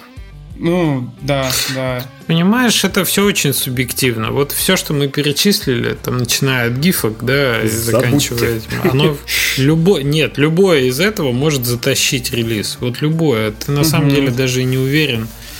Надо пытаться как бы делать все и пытаться на максимальном уровне качества из того, что тебе позволяет время оставшееся твое. Есть причем какие-то игры, какие-то жанры даже, которые там лучше работают на...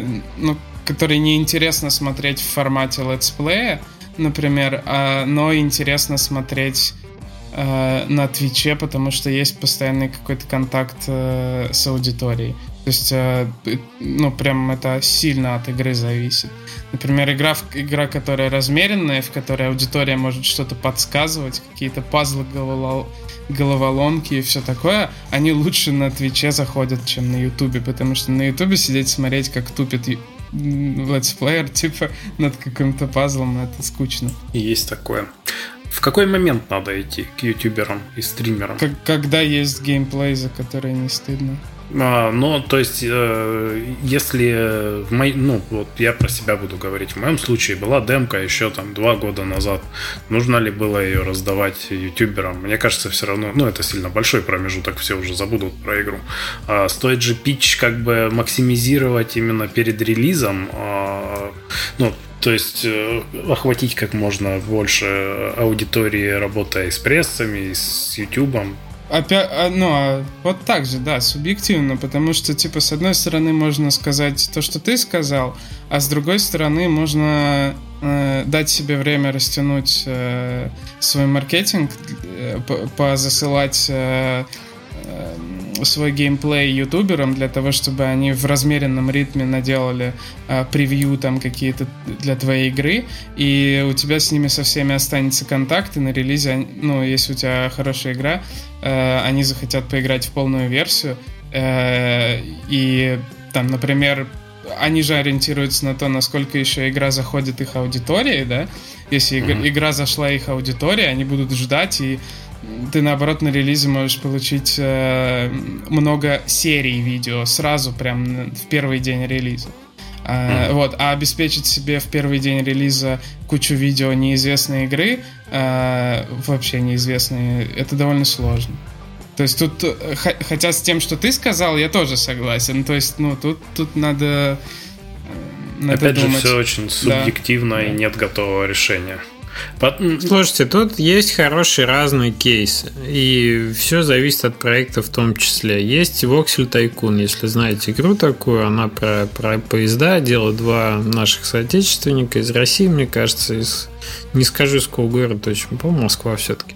Вот, и ребята повольнялись с работы, они давно ведут свою популярную очень группу ВКонтакте. То есть есть сообщество, которое прям ждет. У них уже давно экран на Стиме, они должны были зарелизиться, мне кажется, а в девятнадцатом году, чтобы не соврать. Причем они обещали чуть ли не в начале, но вот что-то у них, э, так как команда небольшая, откладывалась, откладывалась, и они переехали на 20 и что-то кто-то один из них, по-моему, руку сломал, что ли. Ну, вот какая-то такая череда не этих. Смысл в том, что релиз откладывается, откладывается, но люди его ждут. И есть, например, там ютубер, не помню, короче, кто-то, кто вот такие нишевые вещи обозревает, да, вот именно игры э, в духе э, менеджеров таких симуляторов, в том числе железнодорожных. И он прям э, с ними связался, они как-то с ним это, он у них раннюю одну альфу сделал видео, вторую альфу рассказал про разработку, про команду немножко рассказал. То есть это как раз хороший пример того, что ранние видео, они подогревали и, в общем, способствовали тому, что большая аудитория скопилась довольно лояльная, которая игру ждет, и она, по-моему, уже доступна в, через ИЧ в ранний доступ, совсем ранний, да, в продажу. И, ну, наверное, это вот те люди были, early adopters, которые ее купили когда она вышла, в том числе благодаря как бы поддержке ютуберов. Наверное, ранее. чем больше у тебя как-то, чем больше сандбокс у тебя игра, чем чем, чем больше это какая-то такая э, вещь не сюжетная, наверное, тем легче тебе раньше показывать ее. Да, конечно. Чем больше. А... Вот у Леши, наоборот, другой пример. У Леши сюжетная игра, и она, ну, как бы там, ее можно пройти на YouTube, если что. Угу. И, наверное, показывать контент двух, ну, который за два года до релиза, да, чего-то, что там, может, какие-то сцены войдут, а может, там спойлеры будут. Ну, наверное, там не так э, хорошо. Был забавный случай. Э, народ там, типа, ждал-ждал игру, она вышла, и э, было мало видео на YouTube, когда только-только игра вышла, э, всем хотелось же посмотреть, и люди начали смотреть какого-то араба, который проходил инмост на арабском, и посмотрели такие, фу, фигня какая-то, зачем мы вообще не будем это покупать? Видел просто обсуждение такое небольшое, типа, что за гадость. Окей. А вот ну, в общем, с ютуберами да, работать надо. Вопрос. А что насчет э, летсплееров, которые в Steam е именно висят вот эти вот видео? Есть у вас какие-то кейсы? Это, все, это же все разработчики стримят. Ага. А помогает ли это? Не, ну ты можешь договориться с кем-то. Это помогает. Но кон- конкретики никакой э, у вас нет. Не, почему? Там на главной странице, когда мы релизились, там есть 6 слотов по популярности. Вот кто сейчас смотрит э, стрим Да, на вот на Steam. них смотрю. Кстати, Stoneshard один из этих слотов. Да, и ты там прям конкурируешь прямо за это э, за эти шесть слотов, мы когда релизились, мы там прям у нас были гонки, кто чтобы на этой главной остаться. Это один из источников трафика, это хорошо.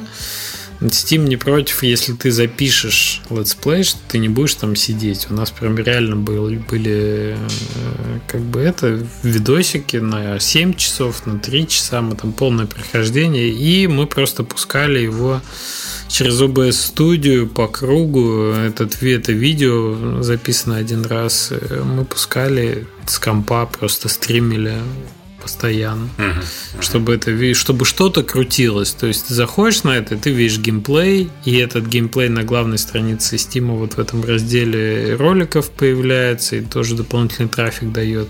На релизе это хорошо, ну почему нет? Я бы, я бы сказал, что Steam на самом деле вообще все равно, что ты там будешь стримить. То есть э, это как раз место, где можно даже и какую-то креативность свою проявить э, как ты используешь эту фичу Steam э, для, ну, то есть там есть много примеров, там один из таких, это, наверное, Tiny Build, да, как делали с какими-то там 24 или 36 часовой сюрреалистический стрим какой-то на там распродажу издателя. С вороной. Да, со всякой фигней. И типа... и Steam окей насчет этого. Так что там можно экспериментировать и это тоже интересно. Но при этом аудитория, мне кажется, не такая большая. Я вижу сейчас у топового стрима 5000 человек. Да, да, кажется, аудитория... Твича это мало. Аудитория небольшая, но там и не так много надо для того, чтобы оказаться на главном. Ага. Ну, это ну, скорее плюс для маленьких голодных инди. Так, ребята, мне кажется, мы затягиваемся. Нам пора заканчивать. И э, последний пункт, который мы сегодня хотим обсудить, наверное, это маркетинг после релиза. У кого что есть сказать на этот счет? Да. У меня ничего, у меня нет релизов. Я послушаю умных людей. Работает в фоновом режиме, можно года, годами. А что ты понимаешь под маркетингом после релиза, Жень? Да, если, ну, то есть, может быть, ивентовый маркетинг, да, какой-то, что, э, э, ну, когда у тебя выходит DLC, выходят какие-то апдейты, еще что-то крупные э, к, к игре, там можно и в прессу в том числе заходить. А в фоновом режиме работа с ютуберами там из той же контекстной рекламы, о которых мы сегодня не поговорили, а, она работает, не знаю, для Skyhill, который вышел в 2015 году, это до сих пор работает. Э, а ты контекстную рекламу делаешь для того Skyhill сейчас? Это не, не в больших объемах, это было эпизодически, я просто что-то проверял, я больше про YouTube говорю. Угу. То есть э, YouTube у нас до сих пор каждый день выходит. А тебе не кажется, это больше комьюнити менеджмент? То есть вот то, чем мы занимаемся по Train Valley 2, например, то есть мы там ивенты Нет, проводим, как раз, мы как делаем раз апдейты. Вы занимаетесь вот комьюнити менеджментом, и у вас игра хорошо для этого подходит, и это, возможно, даже более эффективно, чем, чем фоновый маркетинг какой-то. Вот. Ну, то есть ты имеешь в виду, ты продолжаешь связываться с какими-то изданиями, которые там, или ютуберами, которые про игру писали, когда выходит какое-то обновление, чтобы они это тоже осветили. В последнее время это, это больше там какой-то кеймейлер, да, допустим, он там висит и, и есть э, и на сайте, и там где-то в форумах и, и где-то ссылки на этот кей-мейлер, туда постоянно приходят ютуберы, получают ключи там какие-то и, и играют. А, вот. Ну, конечно, мы не занимаемся там специально не пишем ютуберам со старой игрой. типа, поиграйте. Ну вот, наверное, а, новые волны какие-то видео и внимание происходят, когда, когда релизы на другие платформы происходят, тогда и на и на PC. Ну да.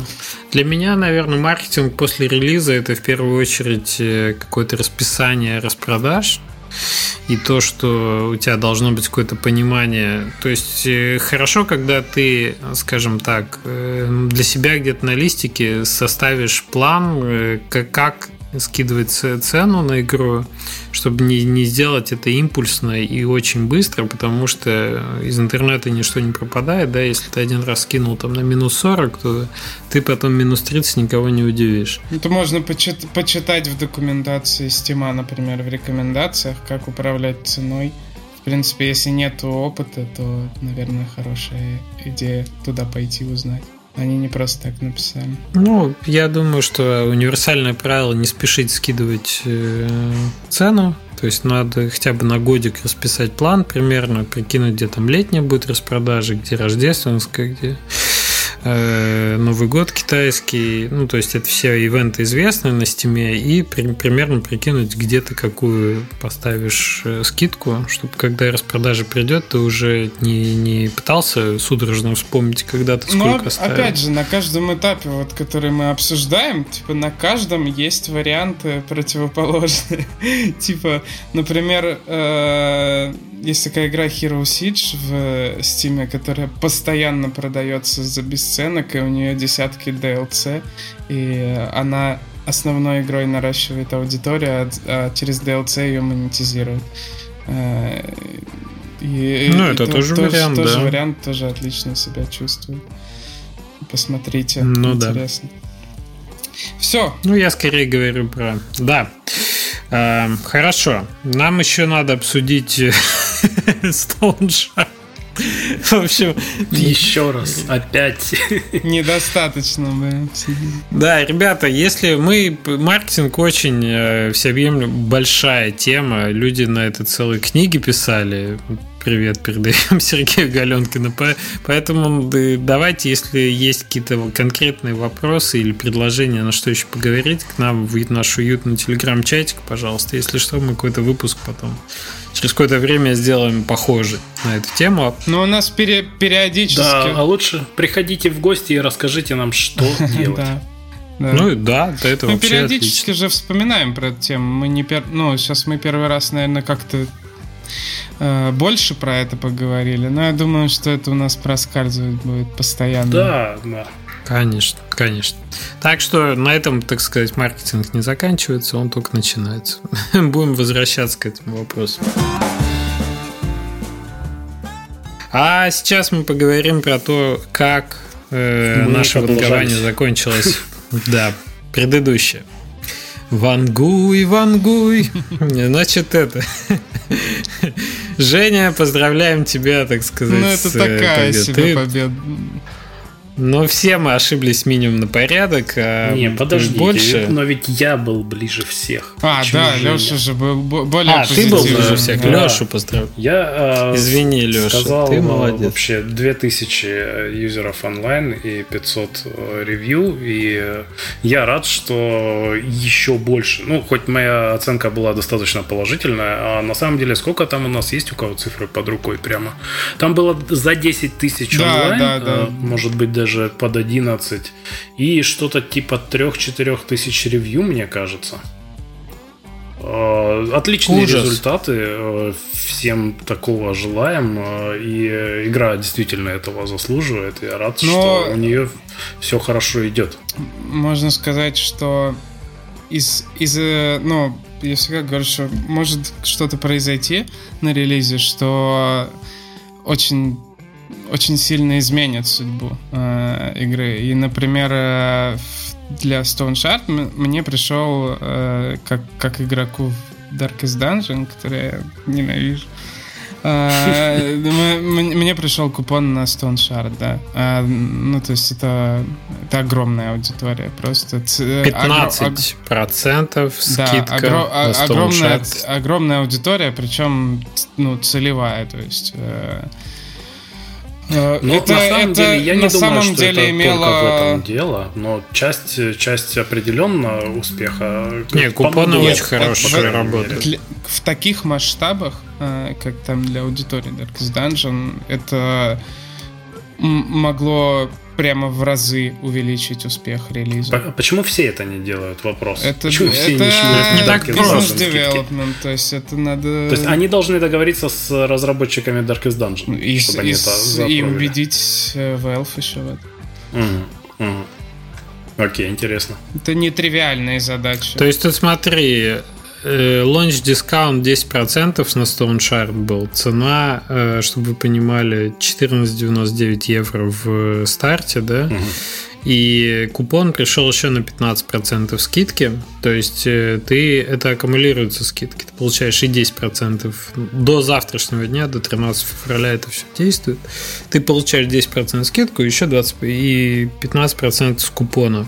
И это очень неплохо для того, чтобы... То есть я воспользовался этим купоном, если что.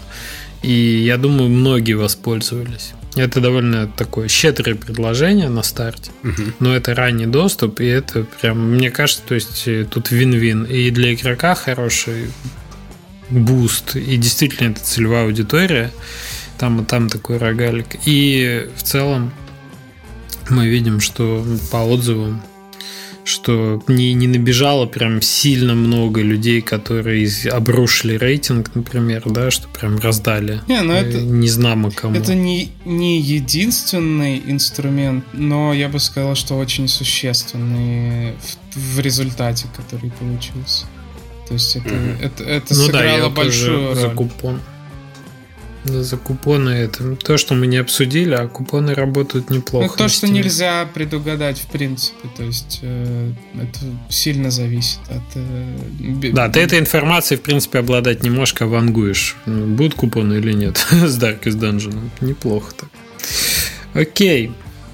В общем, э, ребят молодцы. Я очень рад, что я прям сильно ошибся. То есть я ошибся сильнее всех. Я ставил консервативную оценку, и я очень рад, что она не выстрелила. Потому что чем больше Stone Shard продал копий, тем больше шансов у всех нас на Steam. Значит, можно, можно, значит. Так что мы за них рады в том числе поэтому. А, погнали ванговать тогда на следующую игру. Да. Эм, Игру, на которую бы отговать сегодня, э, называется Уртук The Desolation. Э, разработчик Давид Калита, нам хочется так именно читать его имя, но может быть и Калета. Э, это разработчики, по-моему, из Словении или Словакии мы читали что-то. Вот одна из двух этих. Эм... Где-то там. Где-то да. там. Словакия. Словакия. Madship Studios разрабатывает эту игру. Цена у нее 20 долларов будет на старте. Это игра, которая визуально выглядит как раз-таки как Darkest Dungeon. Чтобы вы себе представляли такую тактическую карту с разными гексами разной высоты, где персонажи, нарисованные в духе Darkest Dungeon, мутускают друг друга не по-детски, разными топорами, э, бердышами и прочими хол- и холодными оружиями. Вот, и не только холодными. Все это выглядит сочно, интересно. Есть еще карта тактическая, типа героев, где это все перемещается. В общем, вся эта красотень уже доступна для раннего доступа на ИЧ за двадцаточку. А довольно давно она Э, доступна для игры, то есть были уже YouTube-видео. Как раз в контексте нашего сегодняшнего разговора это игра, которая неплохо смотрится и с ранними видео в том числе. И есть, я так понимаю, люди, которые ее ждут и рады, довольны ей. Что мы еще можем рассказать? Ну, то, что люди есть уже, которые поиграли, собственно, и написали отзывы в группе игры, и отзывы очень хорошие, пишут, наиграли там 40 часов, 60 часов, 20 часов, хотим еще, а, поэтому уже можно сказать, что игра как минимум неплохая. Также на YouTube много роликов по ней э, от э, ну, с достаточно крупными ютуберами, которым тоже, в общем-то, нравится. То есть э, с этой стороны все у игры позитивненько, я бы сказал. Как вы оцениваете? Визуал хороший, э, мне нравится, как она выглядит. Э, тут как вы оцениваете целевую аудиторию? Вам не кажется, что Storm Shard недалеко, в общем-то, от этой игры находится в чем-то? Эм, ну, не знаю, я бы не сказал, что это та же самая аудитория, но э, да, что-то из, из этой области. Э, мне, знаешь, показалось на самом деле, что это ближе к героям внезапно. Ну да, да, по сути, да, так и есть. Разделение на два режима, что вот есть тактика, есть стратегия, есть э, некая некая компания, да, вот те несколько юнитов там бегают, ходят, дерутся. А, визуально выглядит хорошо, то есть а, опять уда- же я могу сказать, стилизация что... под Darkest Dungeon, то есть в данном случае это плюс для них будет. Многие да. пытались, но не у всех хорошо получается. Тут получается хорошо. Единственное, что меня смущает, то есть Уртук, это, я так понимаю, персонаж, один из, один из э, людей, который вот, ну, может, не совсем людей, которые в компании находятся игрока. И меня этот дедуля несколько смущает, потому что он плешив красным цветом. И и не самое вот то, что, с чем мне хотелось бы ассоциироваться, например, в игре, но, видимо, это как-то завязано. Ты, ты знаешь, стилизация хорошая у игры, но вот э, сам стиль, он такой несколько мультяшный, и мне кажется, все-таки, э, ну, я бы так не делал, по крайней мере, потому что Darkest Dungeon, она серьезная, тоже слегка мультяшная, но не по-дурацки мультяшная. Без вот этих, знаешь, соломинок, торчащих из зубов, э, без плешивости, такая прям, ну, серьезная. То есть, Но тут, мне это, кажется, это пародия стиля, удачно. это не, не продуманный э, стиль очень Никто хорошо. не поймет, что это пародия на что-то, все увидят, что это просто, ну, немного дурацкий Darkest Dungeon, вот как-то так. Стиль не, не отпугивает, э, как бы. Ну, так, не отпугивает, такая же да, тема, как э, с игрой, как она называлась, с Rose Darkest of Times, да? То есть, да. ну, как, как mm-hmm. стилизована, ну, окей, она достаточно, окей, да. чтобы оно не отпугивало. Норм. Да. Эм, цена двадцатка, это не маленькая цена, очевидно, есть ниша, в которую игра метит и в которую она попадет. Это ранний доступ, что тоже факт. Да, и она уже пару недель как продается на Ичио, по-моему, что должно наложить а вот мы... свой отпечаток на релиз. Ну, По крайней да, мере, на отзывы вот... и... Э, ну, как бы она на виду уже. А вот мы на ИЧ можем посмотреть, как каким-то образом оценить статистику продаж? У нас есть вот про ИЧ какая-то информация? Я на ИЧ никогда не играл и не релизил там, поэтому я даже и не знаю. Да, я тоже. Я вот, я вот тоже сейчас заинтересовался. Тут ну слушай, они же на ИЧ получают код от Стима, они же играют в Стиме, разве нет? Не, ну пока Но что. тогда эти ревью не будут учитываться. Э, вот тут есть... Э, Но это будет получено бесплатно, да. Ну, мы же вангуем на количество ревью, они же в количестве это учитываются. Нет. Это в рейтинге не учитываются. Они не учитываются в количестве. Разве? Вот в том, которое справа а, ну, в принципе, это логично, да. это логично. Косвенно можно оценить, сколько просмотров есть у постов э, дефлога на H, на H. Тут я 22 бы, я просмотра, бы, кстати, 2 репла. Пока ты расскажешь, я бы обратил внимание на то, что э, сам логотип игры э, небольшая калька с игры Aether от Devolver, которая еще не вышла. А, допустим. Я не считал. Нет, нет, я специально а... даже сейчас открыл посмотреть, и они прям... Я думаю, что это референсом прям было. Ну, круто. Ладно, господа, давайте оформим цифры. Давайте я начну тогда. А, я достаточно позитивно к ней отношусь, э, в том числе потому, что, судя по SteamDB э, рейтинг, ну, количество игроков в группе стремительно растет. Э, у игры прям за последнюю неделю она практически удвоилась. Сейчас там в группе 2000 человек а, и будет больше определенно. А, так что мне кажется, что это а, ну, активные будут очень люди, которые быстро купят игру, быстро начнут играть, э, писать отзывы. Это не такая история, когда ты там накопил кучу э, виш-листов, и люди уже и забыли, что ее когда-то виш-лист добавляли. А, мне кажется, это вот повлияет. Поэтому я буду достаточно, наверное, позитивен. Не настолько, конечно, как со Stone Shard. Но я думаю, что будет 600 онлайн. И... Ого. Да, я прям так и 300 ревью. Ага, прикольно. Ты недалеко от моих цифр ушел. Я 250 и 500 написал. Угу. Ну, посмотрим. Ну, посмотрим. Женя, твои? Я бы сказал, что 150 ревью и 350 онлайн будет. Мы как-то это, видишь, на нас когнитивно подействовал Stone Shard, и мы решили не, а, У меня это на самом деле первый раз, когда я же пишу, сижу цифры, пока мы обсуждаем. А, и это первый раз, когда я зачеркнул 7 раз цифры и, пере, и перезаписал. То есть мы обсуждаем что-то, я говорю, что-то вы говорите, я такой, да, точно, вот этот фактор влияет, вот этот фактор влияет. И когда Леша уже называл свои оценки, я не про его оценки а, имею в виду, а я задумался, ну вот если она эта игра, она же ей достаточно, чтобы она попала в популярные новинки на, на Steam.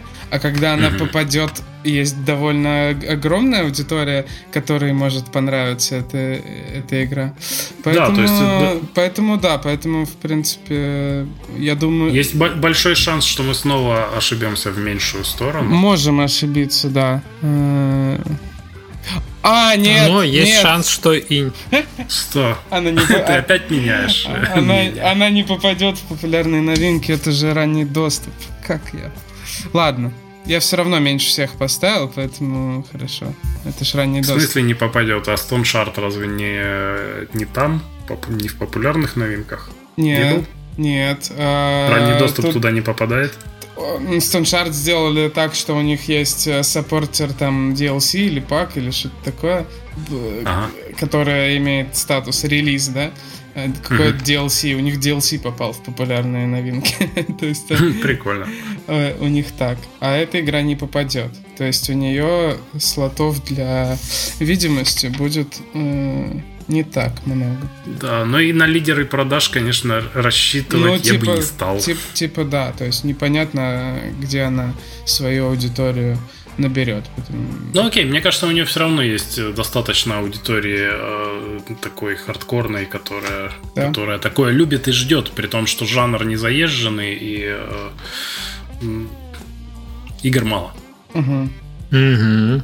Кстати, те, кто купил на ИЧ, вы же понимаете, да, это люди, которые каннибализировались из аудитории, которая могла прийти и отзывы оставить, а сейчас их отзывы не будут учитаны. Да, это, кстати, вот интересный момент, то, что э, за счет того, что ты чуть раньше продаешь игру, ты уже не получишь как бы плюшек позитивных. То есть ТЦО они раскачают, а как бы этот э, ревью нет, не, не будет. Да, я, я сначала написал больше число ревью, а потом, когда сказали то, что они не будут учитываться в количестве, я сотенку скинул.